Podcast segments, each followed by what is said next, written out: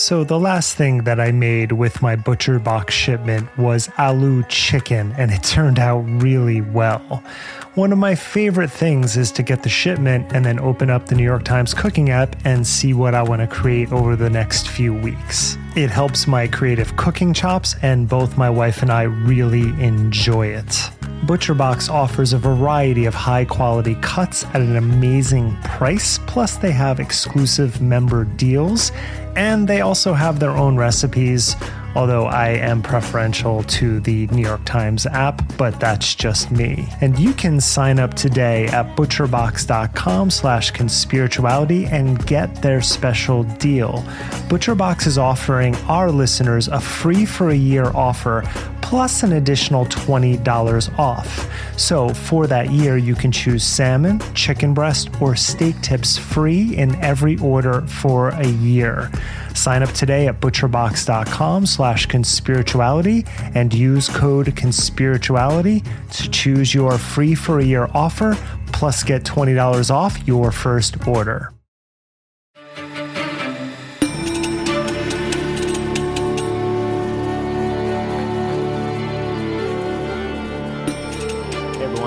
Welcome to Conspirituality, a weekly discussion of the intersection between right wing conspiracy theories and left wing wellness utopianism.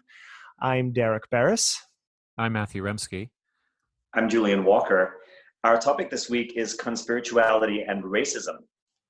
At the peak of the George Floyd protests on June 6th, the CEO of CrossFit tweeted out that Floyd 19 is the real problem linking Black Lives Matter, linking the Black Lives Matter movement to false news about the pandemic. Thankfully, he canceled himself. Meanwhile, after claiming viruses don't exist, and alongside posts about how face masks constitute submission signaling, COVID truther psychiatrist Kelly Brogan posts a prophetic statement from, an, from a Hopi elder in support of her fantasy of a corona consciousness awakening. Meanwhile, actual Hopi people are alive today within the Navajo Nation territory, which has the highest infection rate in the country.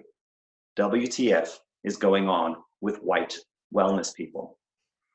For this episode, we're joined by New School historian of American fitness, Dr. Natalia Petrzela, who will give some background on the historical links between physical culture and racism, and another guest, Dax Devlon Ross, JD, an anti racism and civil rights educator, on what white wellness ideology does to Black people. Juicy. So you can curse on this podcast, Julian. Just throwing it out there. Just throwing it out there. what the fuck uh, is going on with white wellness people? So for this week in conspirituality, I want to start first of all by saying that um, the three of us, this is our six week recording, and we are finding ourselves putting a lot of time and effort into it and we want to continue to. It's actually something we've all been interested in and the response has just been tremendous. So first of all thank you everyone for the feedback the advice, the ideas. We've already started to look into booking a few guests out of out of recommendations, and we have decided to start a, pa- a Patreon page.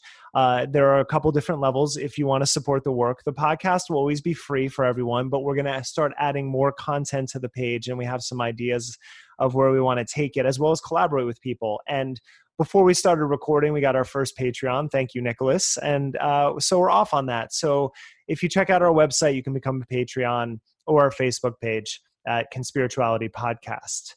Uh, so, but to dive into this week, I couldn't help but to come across the Mike Pence op ed in the Wall Street Journal um, about the coronavirus. And as Julian was saying, it's over. It's over. So we're back to normal. Uh, it's we're not. But in this uh, op-ed that he wrote, there isn't a coronavirus second wave. Now, first of all, let me point out that as with a lot of these talking points, he's right because we're still in the first wave. we have never left the first wave. So there isn't a coronavirus second wave right now. But when he says that our public health system is far stronger than it was four months ago, and we are winning the fight against the invisible enemy. No, we are not, and data prove that out. And why I bring this up in this in this context is because it just reminds me of the fact of something that I learned long ago when I left college and I started my working career. That someone told me that if you work with a company and it's poisoned at the very top, it's going to filter down all the way and it's going to affect everyone. And I don't think sometimes we give enough um, credit to the ways that uh, America, we, as a culture, that we think about things and how we approach each other and how we communicate.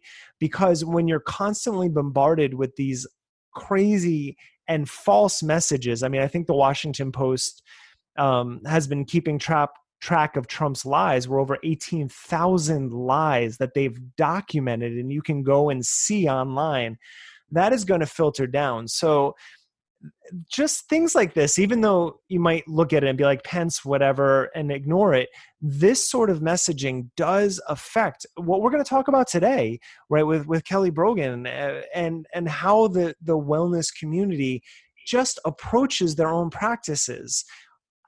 When I was growing up, I grew up in an agnostic family and I've been atheist for a long time, but I still can't deny that Christianity played a role in how I think about things and how I think about good and evil and how and how I approach relationships.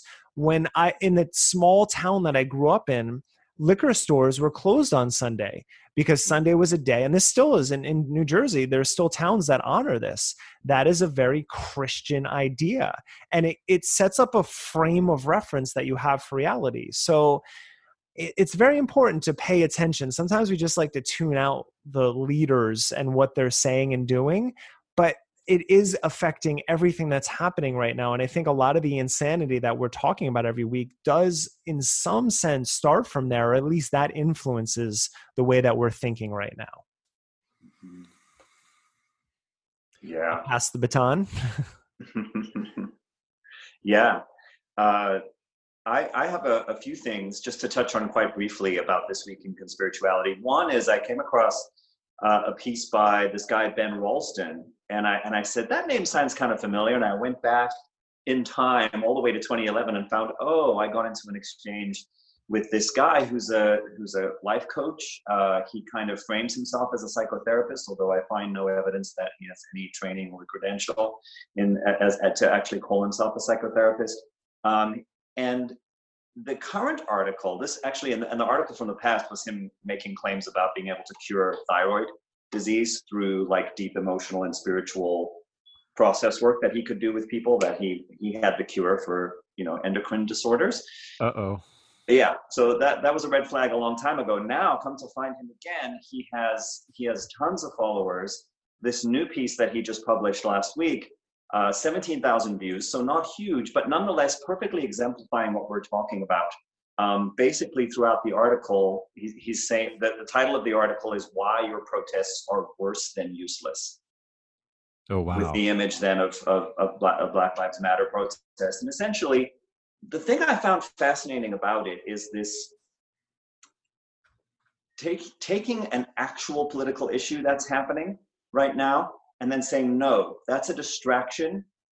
There's an evil they behind the scenes who want you to be protesting like this, and you're playing into their hands. And so you keep the enemy and you keep the political agenda vague and mysterious. And the, end of the article perfectly sums it up. He says, I say to my brothers and sisters of all colors, so we're going to erase any kind of racial issue here, right? Brothers and sisters of all colors and all creeds and all corners of the earth, we want the same thing we have the same enemy. Know yourself, know your enemy. We are many, they are few, and this is our time. So, you know, it's almost like he's hijacked the anonymous way of, of framing things where nothing is ever specific, everything has this paranoid kind of hidden meaning about it. So I, I found that pretty interesting in terms of our topics. Uh, the other thing is that Mikki Willis is back and Plandemic Part 2 was announced yesterday. It was announced with a really long post, which then has since been deleted because he got the landing page up where he's gathering email addresses. And essentially, it's the, you know, this is the most watched documentary of all time. This is the most censored and banned documentary of all time. I am simultaneously the Messiah and the victim in this narrative. And now, argument from authority we have 27,000 doctors and scientists who are signing onto this agenda that the the shills for big pharma and the big media don't want us to get out there. And if you have courageously shared Plandemic, then you are sort of part of the revolution. So that that is of course going to be on the horizon for what we what we have to deal with right. the coming Wow. days. And my last thing is is Michael Beckwith, and you know Michael Beckwith is a, a local um, spiritual leader here in Santa Monica. He I don't know if he founded, but he's headed up the Agape Church for a long time here in Santa Monica. That's sort of like a, a new age uh, science of mind kind of uh, establishment that is very very popular. And he has a video that's out this week. The video is called "And It's Up to Us." And he starts with this opening claim that the virus is fear. And from a higher perspective, we're involved in a great cleansing. It's the death of the old paradigm, the birth of the new. The people awakening, this I found fascinating. People awakening are the reporters of the new paradigm, and the press are the reporters of the status quo. Wow. Yet okay. people actually believe what they see when they turn on the news without realizing we are one of the most censored countries on earth. So oh, wow.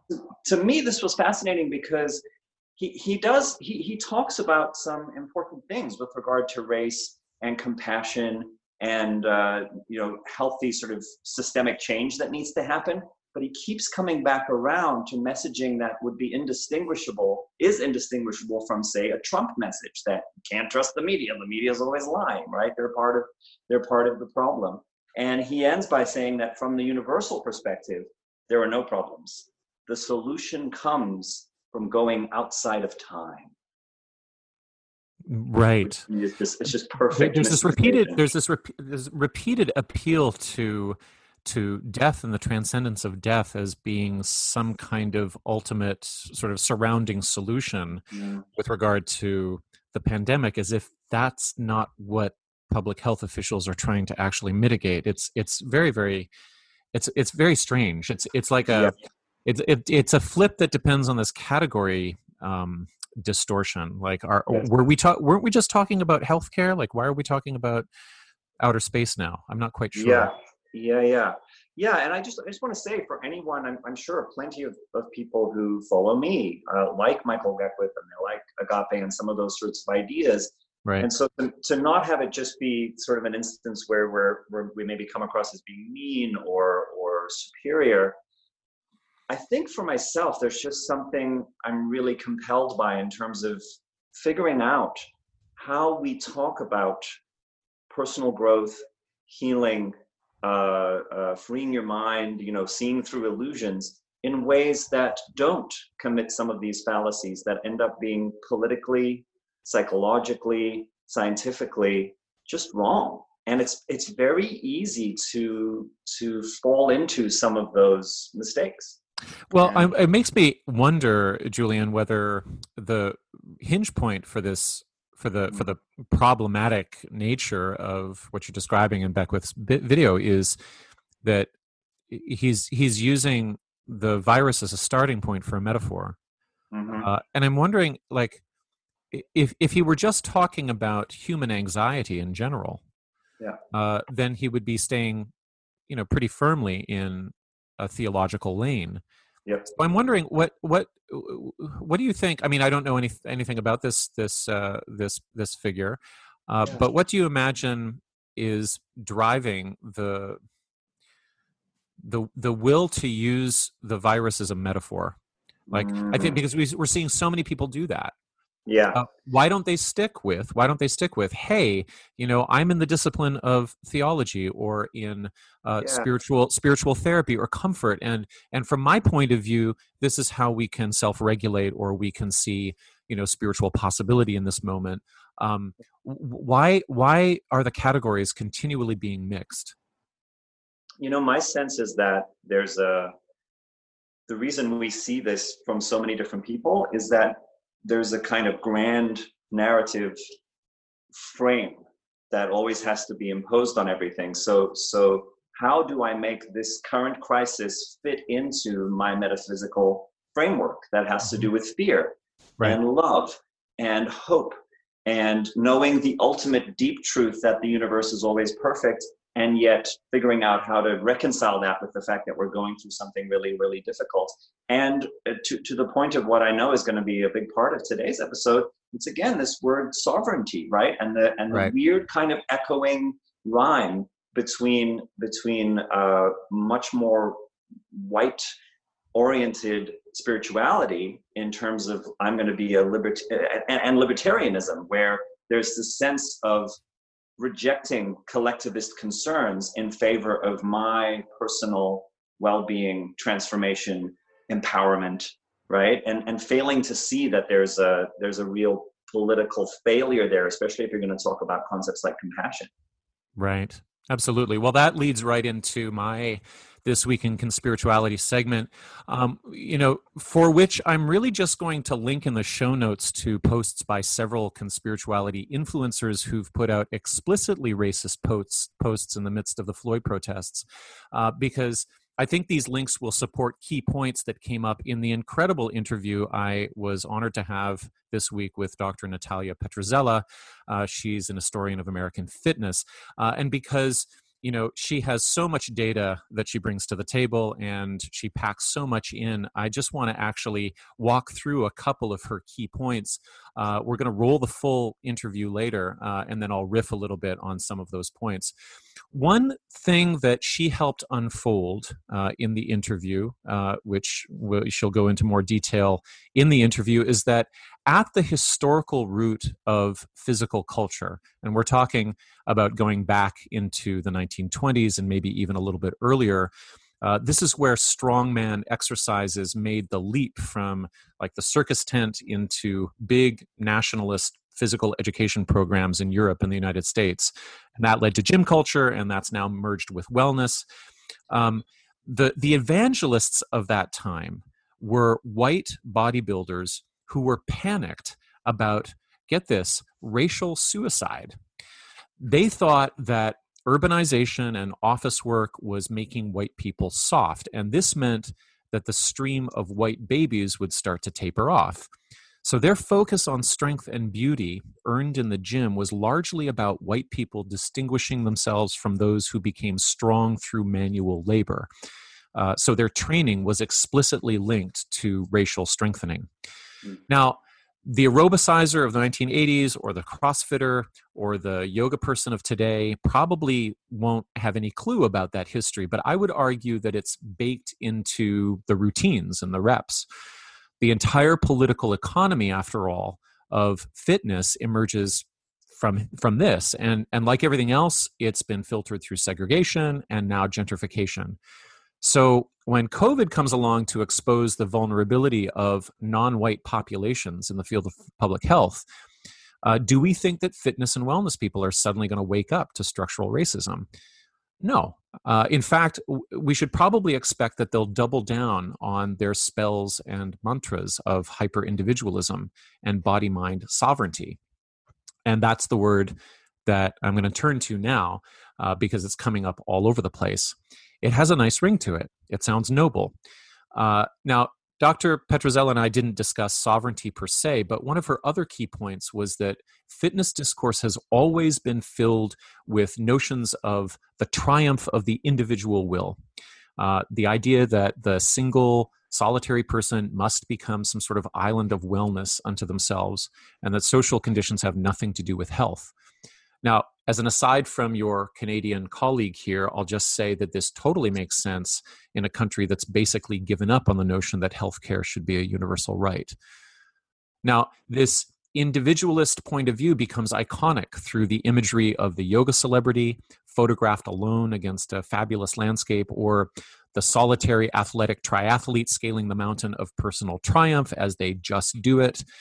Um, and more recently, the hyper individualism of fitness and wellness has been elevated further still and even sanctified by a very alluring term sovereignty.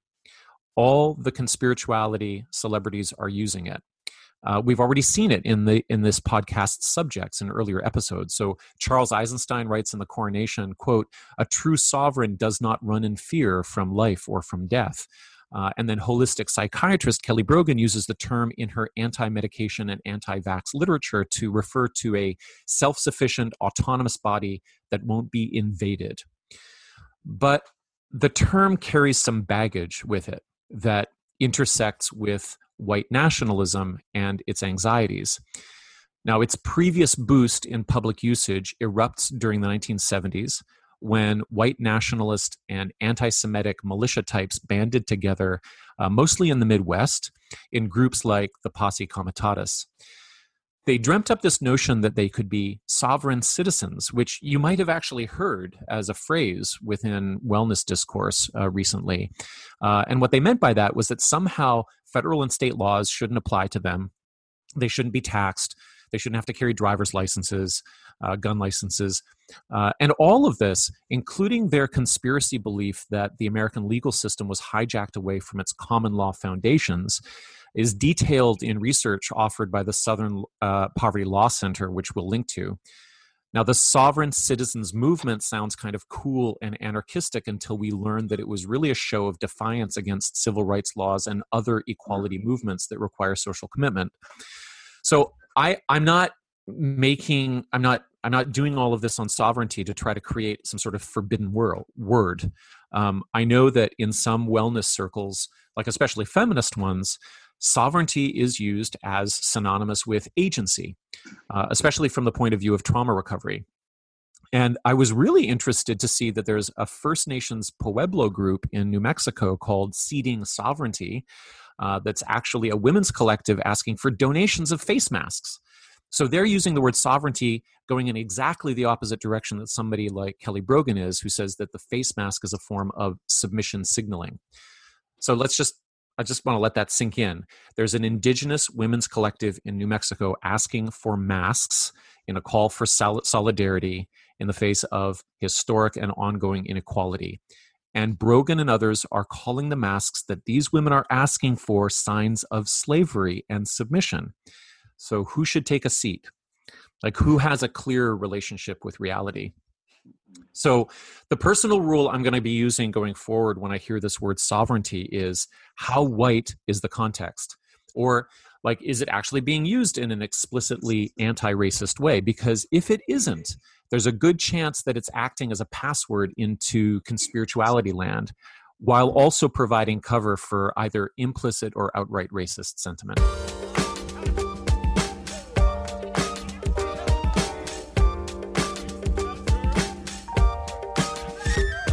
Well, Dr. Petrzela is a historian of contemporary American politics and culture and is currently finishing up a book on American fitness culture.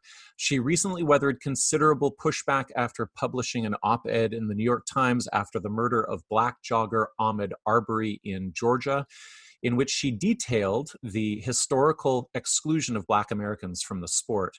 She's an associate professor at the New School in New York City and one of the co hosts of the excellent podcast series I'm a big fan of Past Present, and that's available through all the usual channels. We'll put the, we'll put the link into the show notes.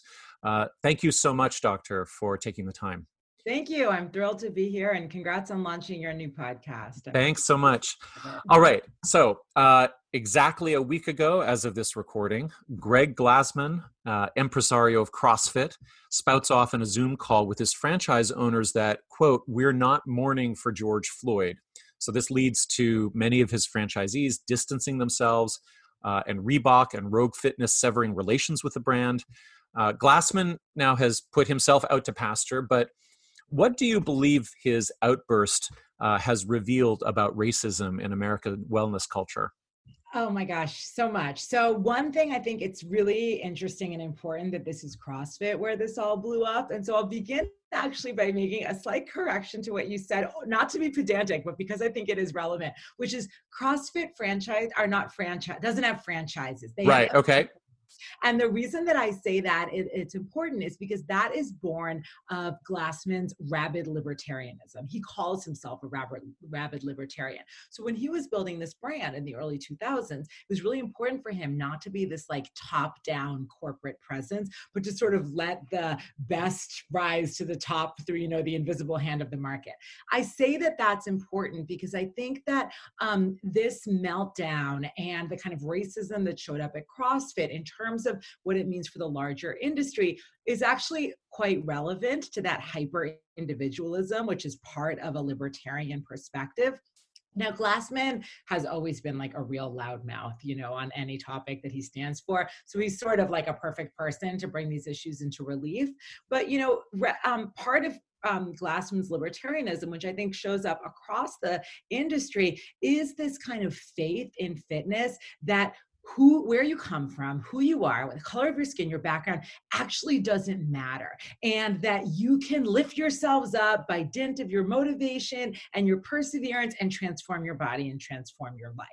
Now uh, when critiques that raise structural issues like the big national conversation we're, we're having right now kind of give lie to that or say hey there's structural factors gender race etc people like greg glassman get really pissed off. And i actually think that his sort of uniquely intense rage about this highlights across the industry what you suggested in your question which is it's really hard for fitness companies to reckon with these structural um, issues because their whole product their whole worldview is actually bound up in if not explicitly, a rejection of those kind of structural things and an embrace of a kind of like 100% individualism. So right. that's a little bit philosophical, but I think that hopefully it answers the question. Well, it, it does. And, and it also points to the uh, an underlying history that you tweeted about actually as you commented on an LA Times article about uh, these broader trends, uh, especially with regard to gym culture. Uh, but you brought it, you, you sent it back about a century as well. You wrote that uh, strong men like Bernard McFadden and Eugene Sandow, who are uh, Macfadden was American, right? And Sandow was German. Was that yeah. correct? All right. Now, these are like key figures in early bodybuilding and physical culture uh, mm-hmm. in the early 20th centuries. Uh, they, you say that they're often quoted as Fitspo but they explicitly encouraged deliberate strength training as opposed to brutish manual labor for men and women as a way for white people specifically that's not your quote but i'm just highlighting it to distinguish themselves from and exert power over threatening POC. So, can you give a, a brief sketch of how that emerges, mcfadden and Sandow, and their legacies in relation to uh, fitness, body politics, and race? Yeah. So one thing that's really important to highlight is that at that moment in American history and more broadly, but I'm an expert in the US, so I'll stick I'll stick with that, that, you know, kind of working out today as we see it as a virtue was not that. People who spent time cultivating their bodies, going to the gym, that was very subcultural and very strange. So people like Sandow and McFadden, who are, you know, more than enthusiasts they're kind of like you know missionaries of the power of deliberate training. They are very subcultural and sort of outside the norm. Now they 100% were speaking the language that i described in, in, in response to your last question of you know pulling yourself up by your bootstraps etc but it is abundantly clear, explicit in both of their writings that they're talking about strengthening white bodies. And in their celebration of deliberate training, they see that as one, they have to distinguish it from the manual brute force labor that largely, you know, freed enslaved people and Southern, um, Southern and Eastern European immigrants are doing. So they're saying, we're not telling you we want you to work with your hands and not be cerebral. They're actually saying a way to distinguish yourself from them is people who are civilized who have uh, you know the better classes who are working at desks more frequently and who don't have manual labor as part of their daily life well your this deliberate training is distinct from that kind of manual labor so that's one piece of it. But two there's this real panicky vibe about what people in those days called race suicide that if white people don't strengthen themselves they are they're committing suicide for the race and that um, all of these people of color that wasn't the term back then who reproduce at higher rates are going to overtake um, you know the world and, and society to great chaos and demise. Now the reason that i highlighted that they're often quoted today is because on the face of it a lot of this stuff they say feels sort of very woke and you know um, mcfadden hated corsets for women which like i can get behind that but when you read on about his um, you know hatred of corsets why does he hate corsets well he hates them because one they they're sort of a form of um, dissembling, right? Like fashion hides who you really are, your real body. Right importantly, this fashion of upper class white women, it crushes women's insides, which again, I can get behind rejecting that. Why does that matter? Because then they can't have white babies. And he's oh. very explicit about this. And so when you read a little beyond like the Instagram quote, you know, it's like extremely disturbing. And you see that kind of form of white uplift and strengthening and self preservation very explicitly early on. But I don't think that's completely gone from fitness culture today. I don't want to, you know, dismiss the fitness and I count myself as part of a community who sees fitness as a point as a way for women and marginalized people to like strengthen themselves and build community but i do still think it has echoes and we saw that through glassman of this kind of like hard edged individualistic white pastime and i think we should um you know be wary of that Right. Wow. Well, that's a great history and background and description. And I guess I, I think I've heard of the the race suicide thread before. That's mm-hmm. got to be linked to urbanization, technologization, uh, industrial and office work being sort of de- depriving these upper class people or wealthier people from from or or distancing them from the possibility of physical labor. So, mm-hmm. are, are we also seeing in the development of gym equipment a kind of like pseudo industrial, I don't know, uh, application of technology, but just to remake the body? Is that is that part of what's going on? Yeah, I think that you should say that. You can say that. And it's true that whenever there's this kind of boom in like white collar work in the US, which on the face of it and to many people is seen as a sign of American superiority and progress, right? We are not some like backwards rural nation. This is a place where there is progress and advance and where people don't have to spend all their time doing manual labor. This happens again in the 1950s um, after, after uh, World War II. Um, that is celebrated. But then in terms of the body, there's always this very close to the surface, surface um, deep anxiety, or not even that deep anxiety about what's the cost of that on, on American bodies and what's right. the that on the American bodies that are valued most, right? Because right. the people who are usually benefiting from those technological changes um, are often the ones whose bodies are, as JFK said, becoming soft, right? And so then you get, as you say, this that always invigorates this kind of movement for deliberate cultivation of fitness, whether it's with machines, which can sort of rationalize, um, you know, the body and its and its um, and its care, um, or with you know chain gyms in the 1960s. It's all it's all connected. Right. Well, um, you know, you know, the topic of our whole investigation here on Conspirituality podcast is where this material begins to intersect with um, new religious movements and with uh, spirituality as a modern category. And one intersection that I want to point to and see if you have a comment on is that I know that from my own investigation into modern yoga history that uh, people like Sandow had a huge influence on the physical culture uh, and the fascinations that pre independence Indian yoga reformers had, uh, and that he actually uh, toured through India with his bodybuilding shows. And this was one of the strings, one of the weird strings that tied Germanic nationalism to an emerging Indian nationalism. Now, today, yoga in India is part of the soft politics of Hindu nationalism that some go so far as to describe as fascist. And so, I'm I'm wondering I'm wondering, you know, if you have anything to add to that or what you find interesting there. I find a lot of it interesting. Well, I think this whole idea of like cultivating the body as a form of nationalist fealty, right, or a display of kind of civic virtue, that's something interestingly that I posit is very related to why fitness blew up in the US, blew up, you know, expanded after World War II. I mean, Eisenhower and JFK criticized them a lot, um, and maybe even for this, but one thing they really did was tie this subcultural pursuit of cultivating the body to like a, a positive civic purpose. And I think right. that is related to what you're talking about. But what's interesting is that also the kind of uh, proliferation or support of a robust national fitness endeavor, whether that's school PE or recreational fitness for grown-ups, that was hamstrung in some ways by concerns over what would happen if the state is too involved with promoting fitness. And that comes straight out of looking at fascism in Europe, right? Like you have it's when I'm reading these sources of Cold Warriors, of a sort of, I think, pretty unknown chapter in Cold War history.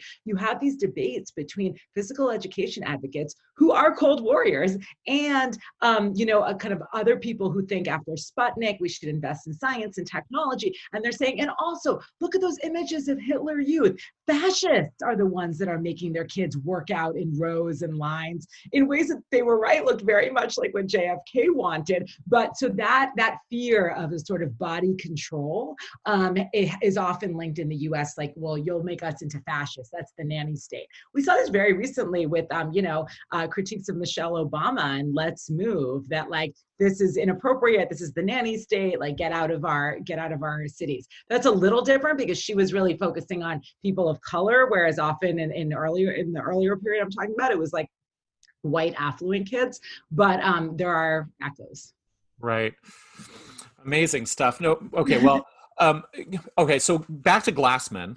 Yeah. He he doesn't just reveal his racial politics, of course. Uh, on Twitter, he actually kicked off his spiral downwards with a tweet that read simply, It's Floyd 19. Uh, and then in that Zoom call that BuzzFeed reported on, uh, he sprouted he spouted a bunch of conspiracisms that the Minneapolis protesters were Antifa, uh, that there was some counterfeit ring involved with it, that that COVID was cooked up in a Wuhan lab.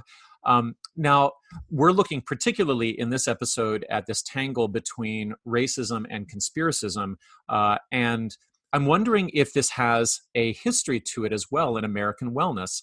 Uh, and might that history have something to do with the prevalence of pseudoscience in the industry?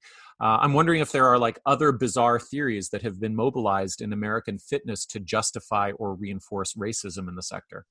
Oh my gosh, yes. Uh, so first, just sticking with Glassman for one second, that first tweet that got everybody so angry on him at him Floyd 19. I actually read it and didn't even fully understand what he was talking about. Like I right. tried read the whole thread and I'm like, this sounds like the sort of garbled musings of somebody angry, but it wasn't until the Zoom call that it was fully elaborated, as you say, with all these conspiracy theories.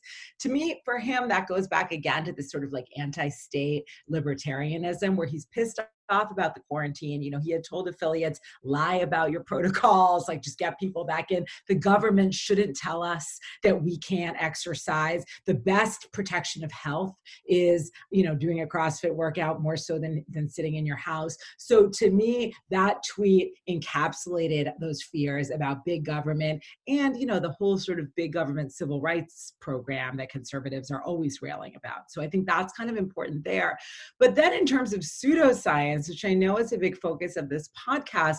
Um, one of the things as I look back, particularly the earlier um, half of the century, but it still is very much with us today, is you know how many fitness companies came and went, and how many of them were peddling products that had the veneer of authenticity of uh, sorry of authority like they'd say oh well this doctor approved it etc but are based in like no science right? right. like flat out made up lies. And so, one of the questions that I try to answer in my work is well, we have this rise of scientific knowledge. Like, even the field of exercise and physiology is growing. There should be more of a basis in actual um, science as, as, as time goes on. But I think one of the things that's interesting there, and I hate to just be like capitalism, but that the fitness impulse has really always been met more by the market than by universities or by the government or by not not that those are perfect institutions, trust me, but there's a little bit more of a commitment when um, you know a university issues a program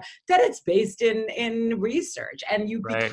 have the fitness impulse met almost entirely by an industry that's just not the case. And so therefore you have like totally invented things.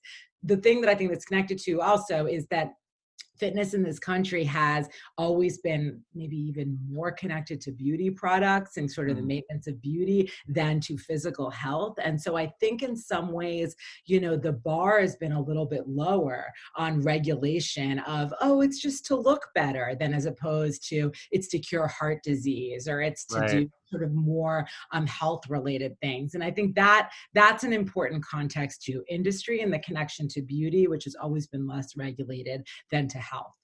Right.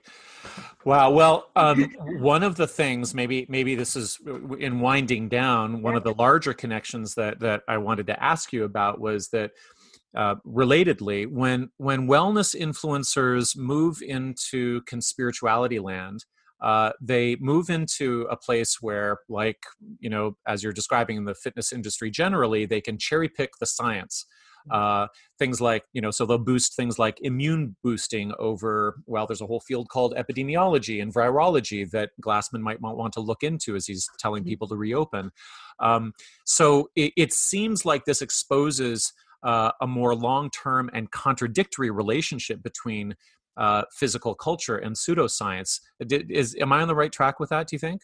Yeah, I think so. I think that well, one, it's just funny with Because one thing he's always championed himself as, as like he's a data guy. Like he's someone who like the numbers mean everything, and that he's huh. much more. And he actually founded CrossFit in many ways to rejecting what he thought was sort of like the BS nature of modern fitness, which wasn't based in analytics and data. So it is interesting to see his conspiracy theories based in no evidence come out, even as that's always been a selling point for him.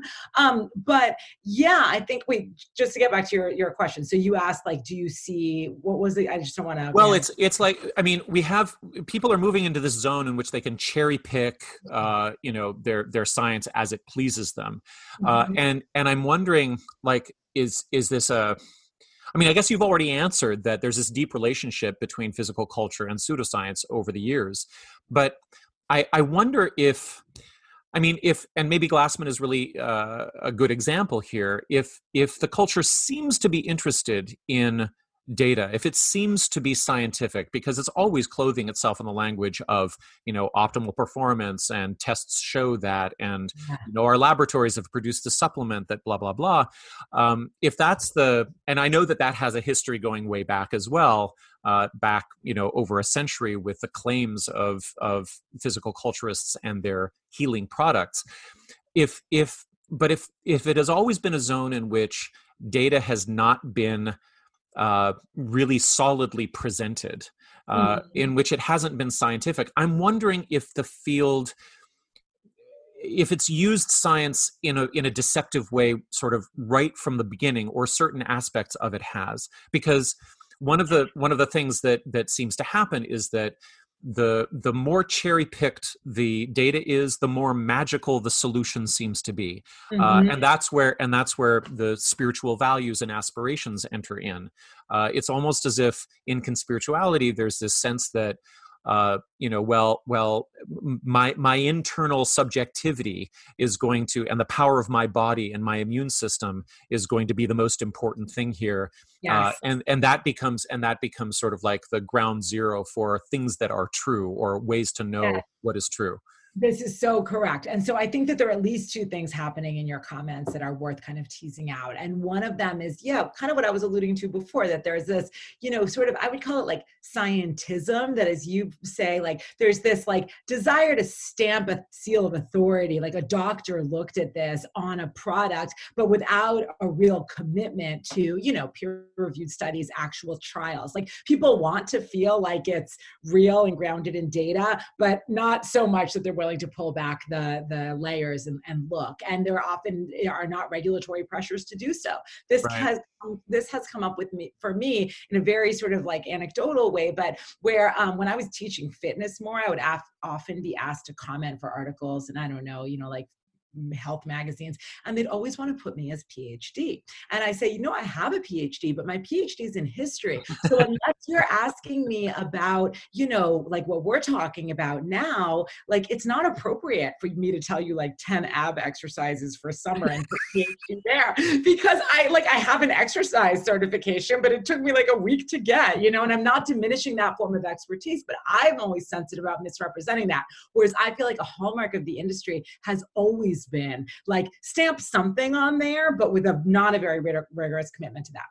So yes, that's baked into the, the industry. The second part of what you say, this sense that like one's internal sense of what's right for one's body and one's own subjectivity is appropriately and almost like virtuously the like or authority on what's right that is a major, major theme, I would say, in contemporary wellness. And that comes from an era that you're very familiar with through all of your experience and study of yoga. But I would say that when fitness gets subsumed under wellness and this sort of holistic sensibility that to me is based in at least two core principles one, I am in control of my own health and my right. own body. And two, that body and mind and self are connected, which sort of elevates the spiritual selfhood good stakes of going for a run or a yoga class because it's you know it's it's it's much more lofty. Once that happens and that takes hold and i think for some groups it takes hold for really good reasons. They've been screwed over by pharmaceutical companies. They've been told by their doctors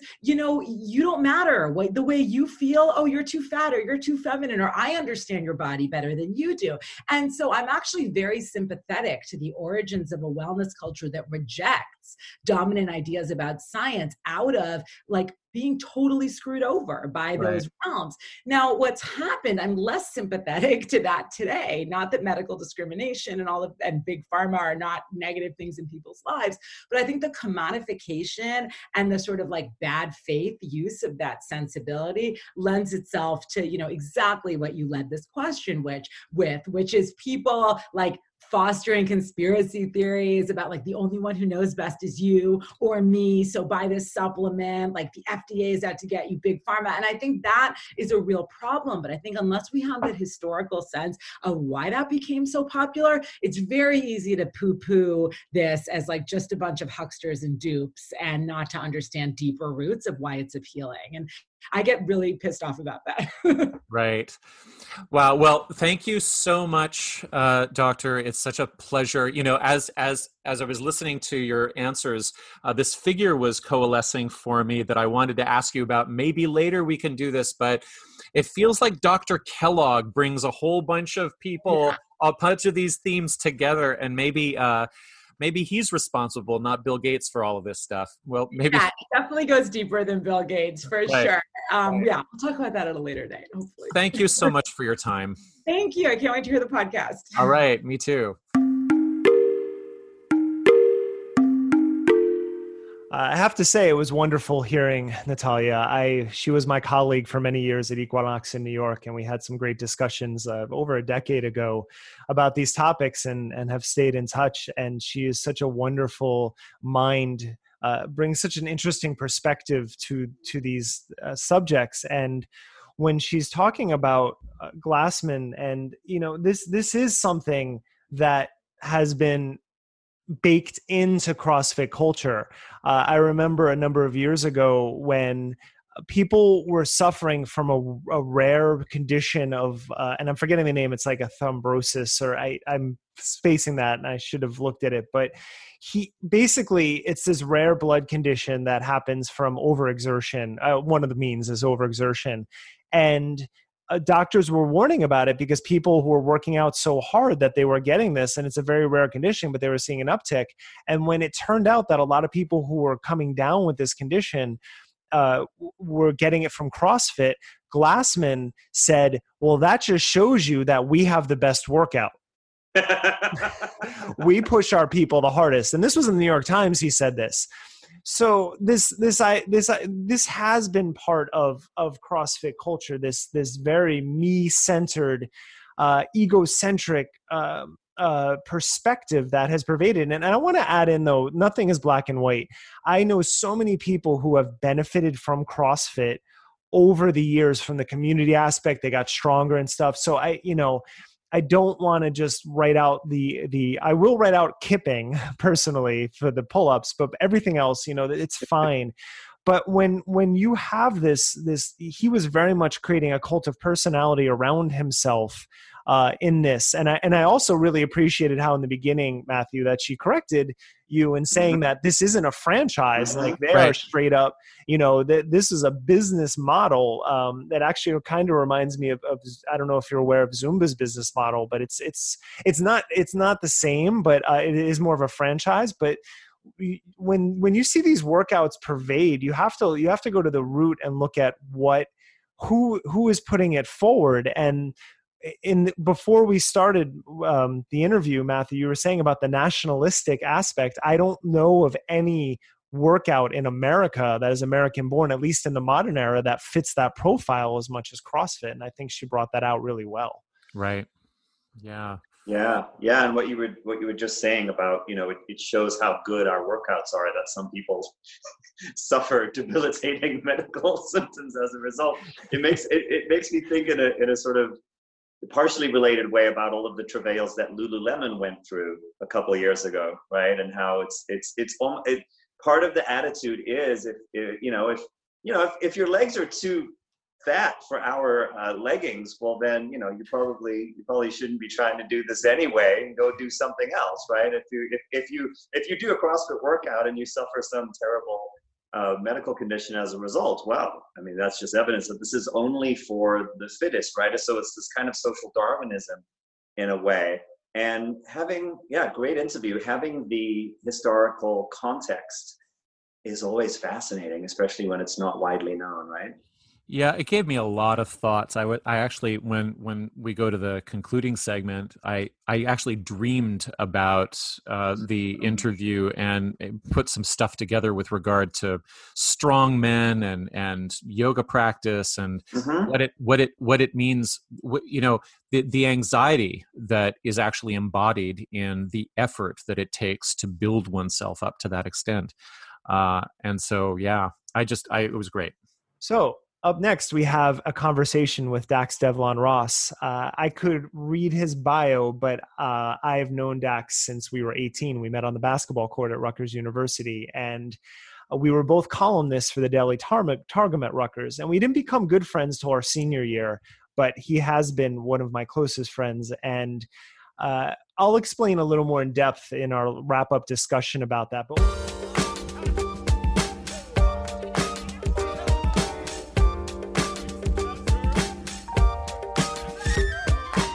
So the word wellness is almost ambiguous in some ways because it has so many meanings, but it generally has this connotation of being sound in body and mind. Uh, when you hear that word in terms of just the word itself or in terms of the relationship it has to our culture, what does it invoke in your mind? Well, I mean, I, I hear it from the lens of like people of color, like black, black, indigenous, and people of color. There's a wellness that is really connect, that's connected to like healing and as it connected to sort of harm that's been done and a recognition of harm and a need to do work to be well and to be so i don't i i think that um so that's what i when i hear about it that my my mind goes there and it also goes to um an industry um an industry that is like that still kind of like is a purveyor of a of a kind of soft white supremacy still. It's like uh, um it's a it's not as um explicit in its in its declarations of of what wellness is and what wellness looks like, but the imagery associated with it, who it who it or who is like who it sells its products and brand to in the first place, what its goals intention what its goals tend to be, you know. So its goals are very self-oriented. They're not collective oriented. They're not about like transformational change in the community. They're about you know self-improvement which is important which is invaluable but at the same time i think is is to some extent limited and it still promotes a kind of individuation that is right for consumerism and it's right for like purchasing wellness clothes or purchasing wellness you know other products a variety of various types and kinds. Um, and therefore like it always it, it, it used to be definitely much more of a trigger for me you know in new york when you and i used to hang out and we would and sort of we would go to places yoga studios. And as a black you know as a black guy walking into those places i, I think at that point in my life i felt like a resentment towards it because it, it seemed to me that it was um you know the, the very kind of folks who would tell me yo it's not really about race. Like we just need to like you know transcend it and like we'll get better and everything will be fine. Um, and I also just have recognized that it, the ways in which some that mindfulness, which doesn't belong to the wellness community, first of all, like mindfulness doesn't belong to them. They can't own it, but but mindfulness, nevertheless, I think is a component of wellness that I, that I think has has real value for us as a larger society. Um, but I'll pause there. Maybe there's something else you want to add, but that's where I initially comes to mind. Well, you the, the term you said was great, soft white supremacy. And I think that's one of the hardest things from my perspective, being in that industry in some capacity for decades now, trying to get that across to people. I'll give you an example. I just read an article this morning. There was a rally, a Black Lives Matter rally protest in a small town, Bethel, Ohio, yesterday, and 80 people mm-hmm. came out for it. And mm-hmm. then 700 counter protesters came armed. And there was mm-hmm. some violence and there was you know it was and there's some video of it and it's this is straight up this is not soft white supremacy this is straight up yeah white nationalism that happened there. And mm-hmm. I see a lot of people saying, Hey, I'm holding this Zoom. I don't want to say a lot, but I see some meditation for peace. And this is how we have to change things. And I'm like, that's not going to work on the street against these counter protesters. So from my perspective, when you see someone, let's let's use that as an example. They post, mm. they make a post that says, All lives matter. We should mm-hmm. transcend race I'm mm-hmm. holding this meditation for peace and this is how we're going to change things. What what does that bring up for you and how would you engage that person to try to explain to them your point of view? Yeah. Man, those are two big questions. So um you know, the how I would gauge is a whole different separate one, but I think you know let's let's start with how what it brings up with you and then we'll yeah, yeah yeah. I mean you know that's the side that silence is is um there is like hurt there for me you know? Like it's just like damn. You know it's just like damn. You know like what do we got to do to just sort of be seen and have our experience be affirmed i was talking to a, a student yesterday um, and so I was just having a conversation with a group of students, and one of the things she said to me, which was in relation to something that she's that I was saying to her, which and we had a great moment around it, which was like she she was at a she was outside or had somewhere with some friends, and she saw um, a rally, people in the cars, people honking their cars, and, and sort of expressing support for Black Lives Matter. And she said a lot of them were white people, and she felt like, wow, a part of it she she was split. A part of she felt wow, white people care about my experience. And then the other part of it is, is like, damn, what must I think about my own experience such that I have such gratitude for people acknowledging my humanity?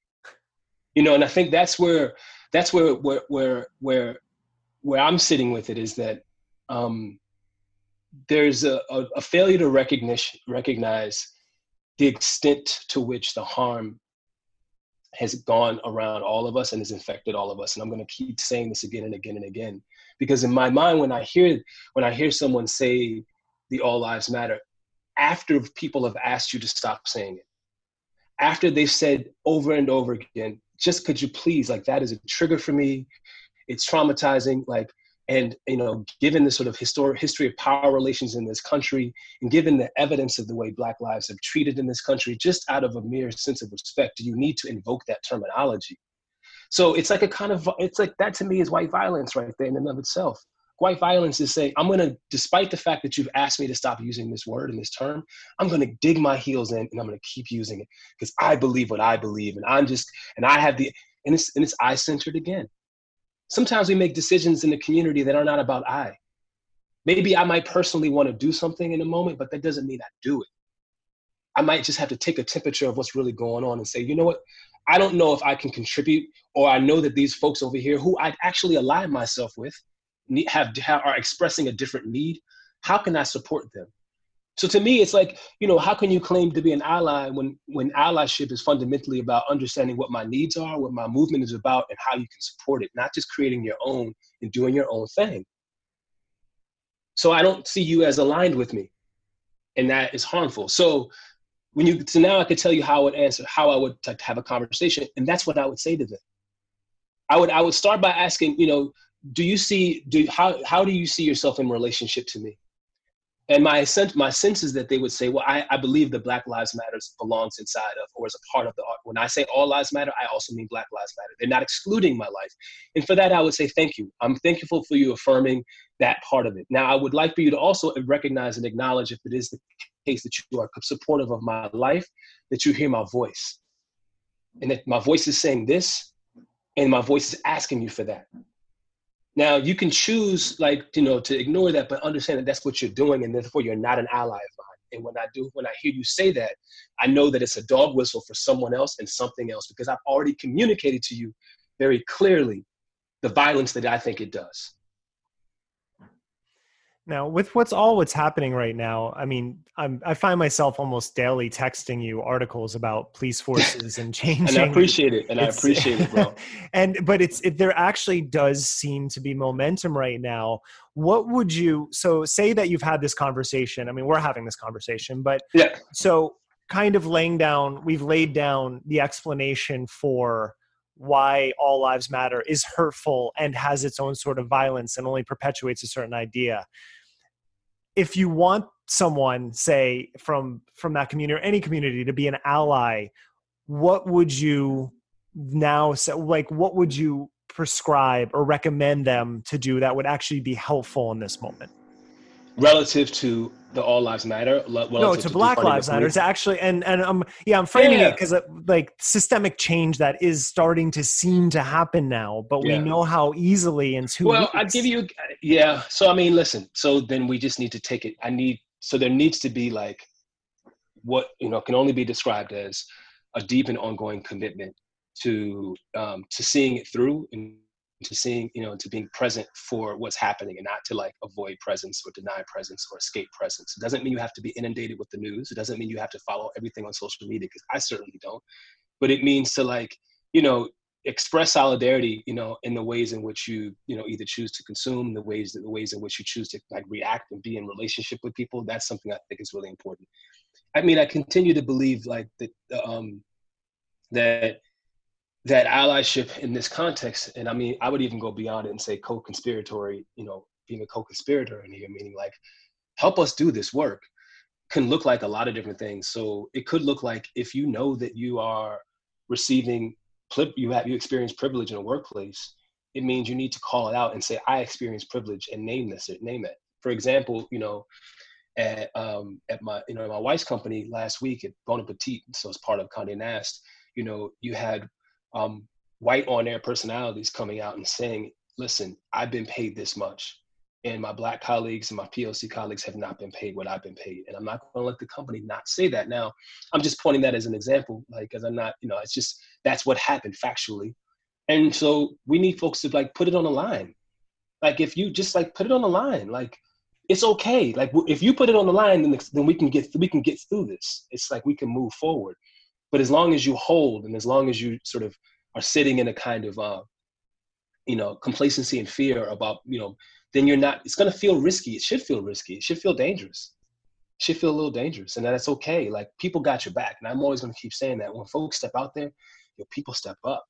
People see you and they support you. But that can only happen if you step out a little bit. And um, so, you know, it's, it's though, it's just, and then specifically because you did bring up defunding the police as a as a sort of form of by which to address this. And I think in my mind, I think that's a really that's an important start. Um, it is not police abolition, which is I think uh, a, you know a, a, conversation needs to start at the extreme and then move backwards. I think defunding the police is not really at the extreme. It's you know it's still a, a peripheral kind of component associated with how we address public safety in communities. Um, so I would say like use that as an entry point and not an end point and let that be an entry point for a larger structural analysis. So what other things can we think about? What can we refund?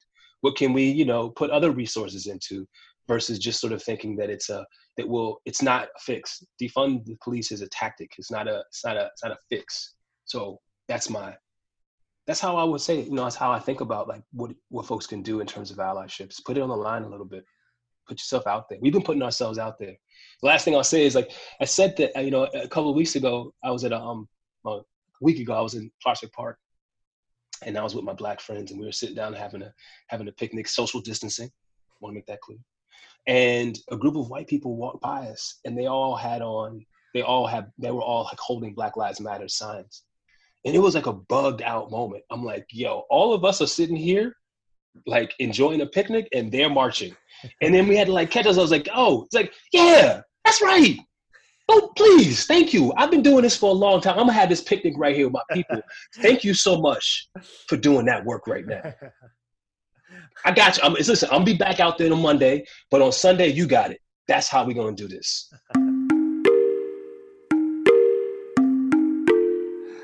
You know, I, I, I found myself really moved by by that interview with your friend Dax uh, because he's an academic and because he's so politically active, uh, I was moved by by his responses being so sort of open and vulnerable and empathic. Um, I loved the way the interview ended with, "All right, that's how it's going to be. We'll sit here and have a picnic while the white people are, are handling the protest on Sunday." I thought that was really beautiful. But the way that he responded to your question about how would you talk to someone who was kind of in clueless good faith, thinking that all lives matter includes Black lives. Uh, his his responses, for me, really modeled a kind of political discourse and and conversations that really might make a difference. It was powerful. Yeah, I totally agree.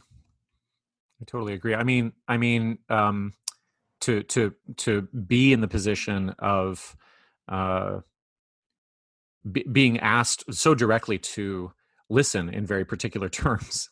Uh, yeah i mean there's nothing there's nothing more to say. It's just it's it's it's all to be done now uh, instead of instead of um, discussed i think. I mean he, he, was really really clear and and i was i was really glad that uh, he had the time for it derek.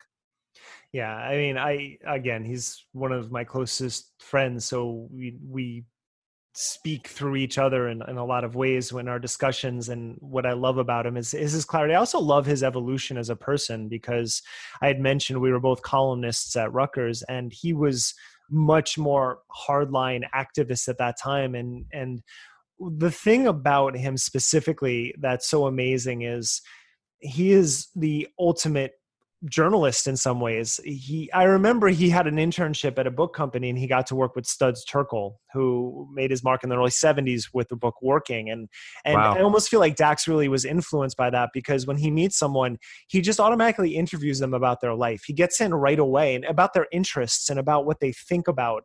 And I, that has really informed his activism in a way that is kind of rare because we usually see it as a black or white issue.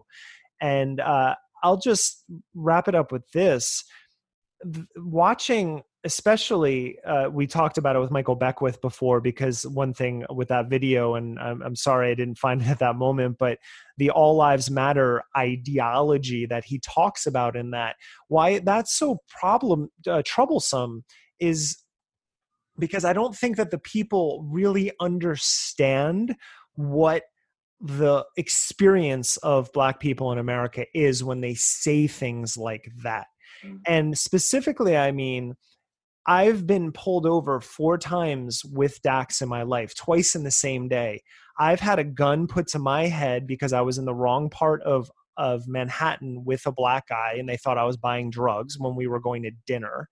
I've watched a cop threaten to put a bullet in his head because they didn't like his attitude uh, I I've experienced so many things with him, and this is when I was like in my early twenties, and when you question the experience, it's very parallel in different ways, but to me too, like how people don't believe women. When you question the experience of other people like that, it just means that you've never seen it up close. Mm. Because I've seen this up close on a number of occasions with him, I, I, don't have to question it when he tells me things or when anyone tells me things about what they go through because I've lived through it. At least, at least I've had a window into it in some mm-hmm. capacity. And you know, for all this talk about the the the the light beings and meditation and peace and all these ideologies these ideas we have in wellness culture for people not to understand that empathy begins with recognizing that other people have experiences different than you and if they're telling you the truth you should probably listen uh, I think at least this moment in American history and seeing the protesters and watching everyone film and seeing what's happening, I'm glad it's opening people's eyes, and that really just has to continue. Can I ask you, Derek, um, when when you went through the the pullover and the gun is brandished? and you realize what's happening how did what immediately becomes apparent to you about yourself like what what did you what did you discover about you? I freeze. Okay. I freeze. Like fight, fight, or freeze. I just I I was actually we were going to a, a Malaysian restaurant on the Upper East Side, uh, coming from Washington Heights, and we were at 140th and Broadway, and it, you could bring your own alcohol, and so I had a bottle of uh, cognac in my in my lap, and I, I remember thinking like, should I open this or not?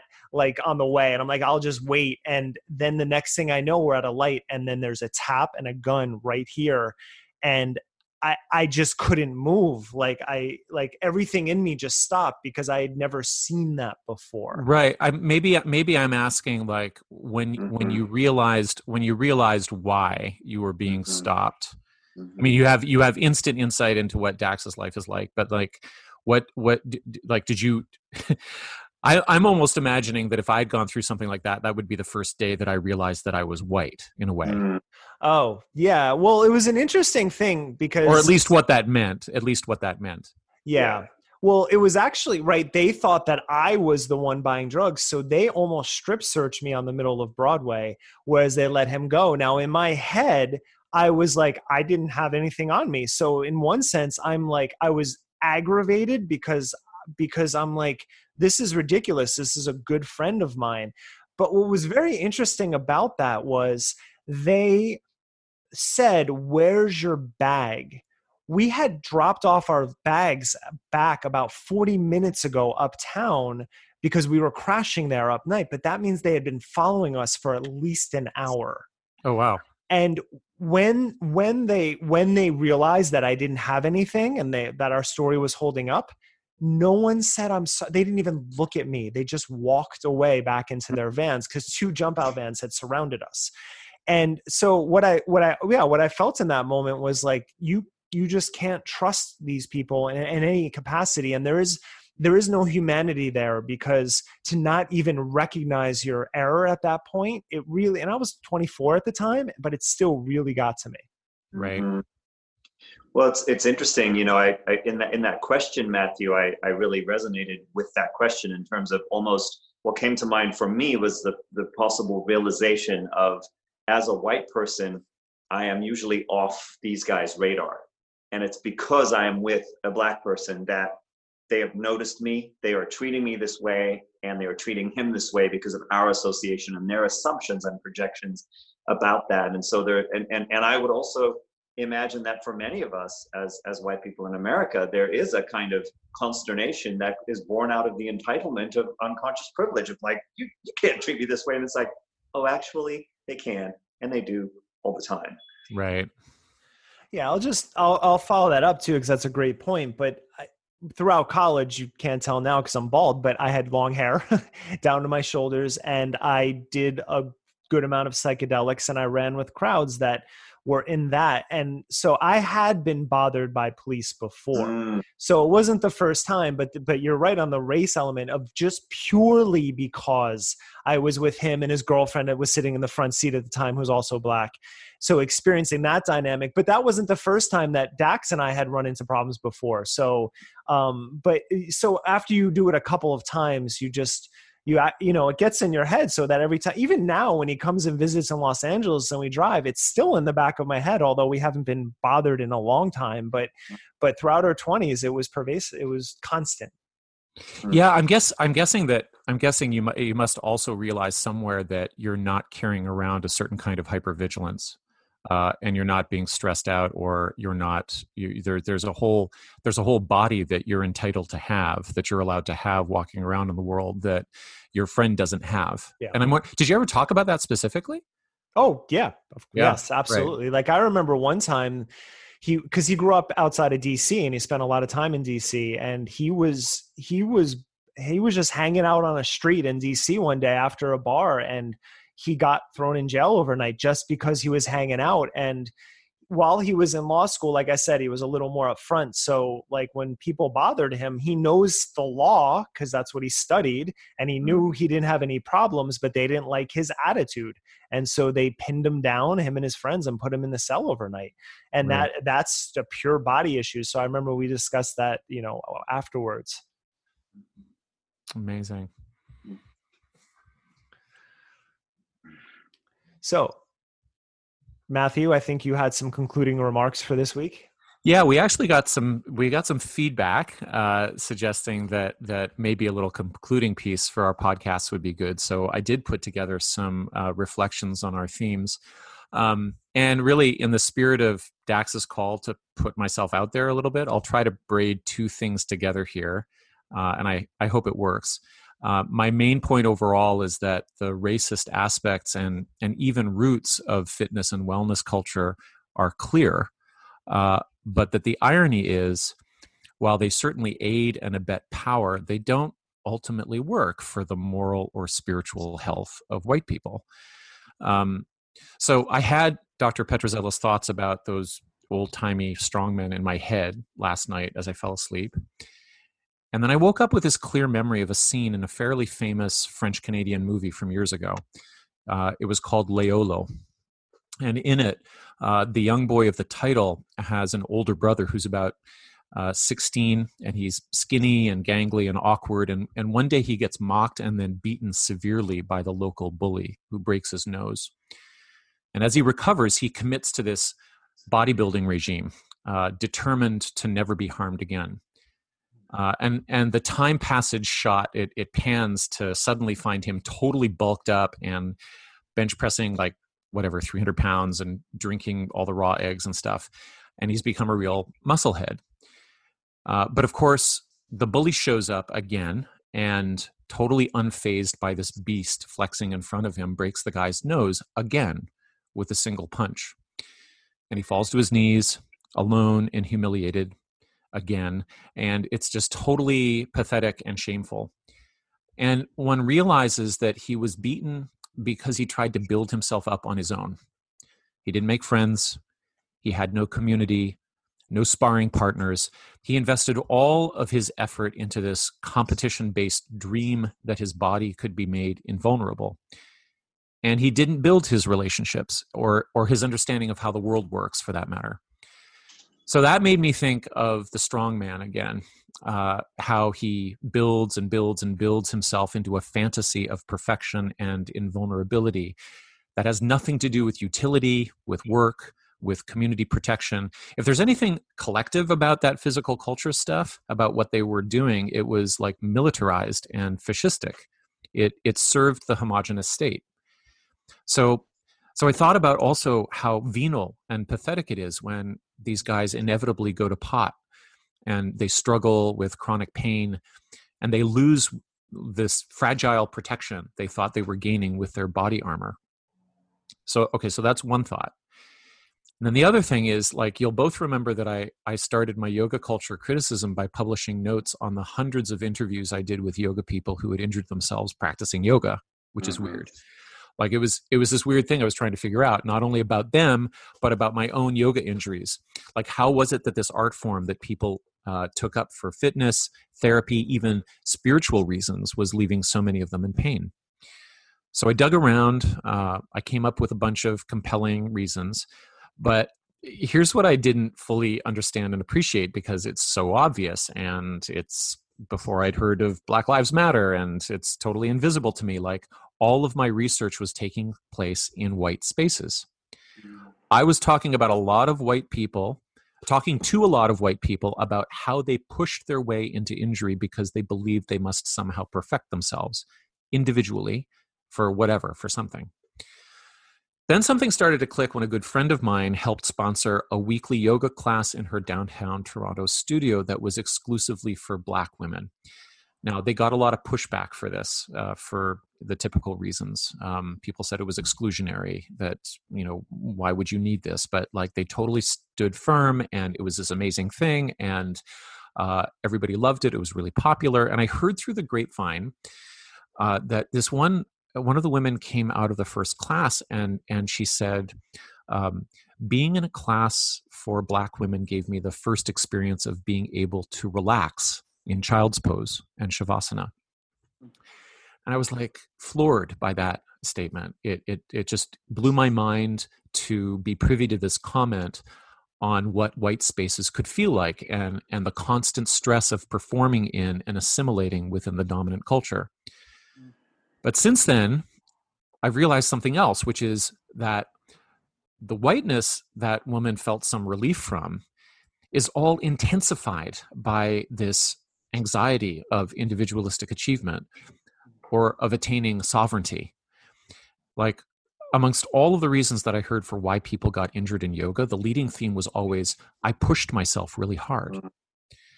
So there's all kinds of reasons for the kind of anxiety that drives people too hard and and like to my knowledge the the voices in fitness that would be explicitly white supremacist are not as prominent as they were a century ago so that's good and i don't think that people are today crushing it in the gym so that they can make sure they have more white babies yeah. but but i do wonder if the endless drive to self improvement is related nonetheless that maybe this fascination with personal strength and willpower and sovereignty carries with it some of that very old panic about power uh, how to keep it, how to expand it, how to justify it, how to feel worthy of it, and maybe even how to push down the guilt associated with it.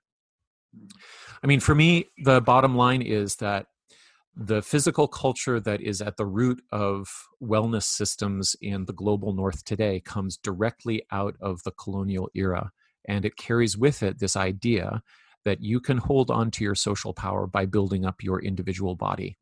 Mm. So, like the alternative would be, uh, would have been to think about fitness as, I don't know, the sharing of resources, mm. or to or to realize that you both strengthen yourself and and you get right with yourself by sharing power instead of mm. hoarding it. Mm. It's beautifully well, said. Yeah.